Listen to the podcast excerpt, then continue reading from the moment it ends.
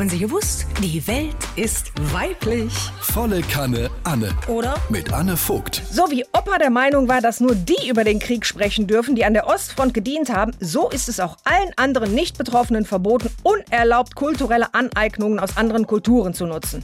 Ronja Malzahn, die Sängerin aus Bad Pyrmont, wurde wegen ihrer Dreadlocks von einer Klimademo ausgeladen.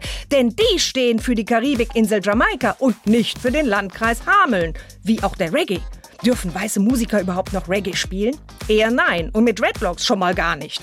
Aber müsste man auf Jamaika dann nicht auch aufs Rechnen verzichten? Denn die Mathematik ist wiederum eindeutig ein Konstrukt alter weißer Männer. Angel Blue cancelt ihr Konzert in Verona, weil die Netrebko sich für die Rolle einer äthiopischen Prinzessin ihr Gesicht dunkel angemalt hat. Huch, tat mein kleiner Neffe aber auch neulich bei den Sternsingern. Komisch, nichts ist heute so wichtig wie Herkunft und Hautfarbe. Nach jahrzehntelangen Befreiungskämpfen mit dem Ziel, dass genau diese Kriterien nicht mehr im Vordergrund stehen, tun sie es jetzt mehr denn je.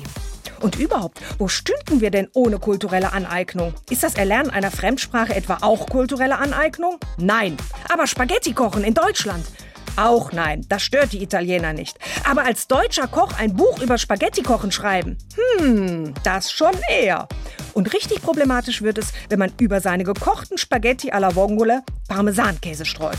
Dann klingelt aber auch nicht die Identitätspolizei, sondern direkt die Mafia.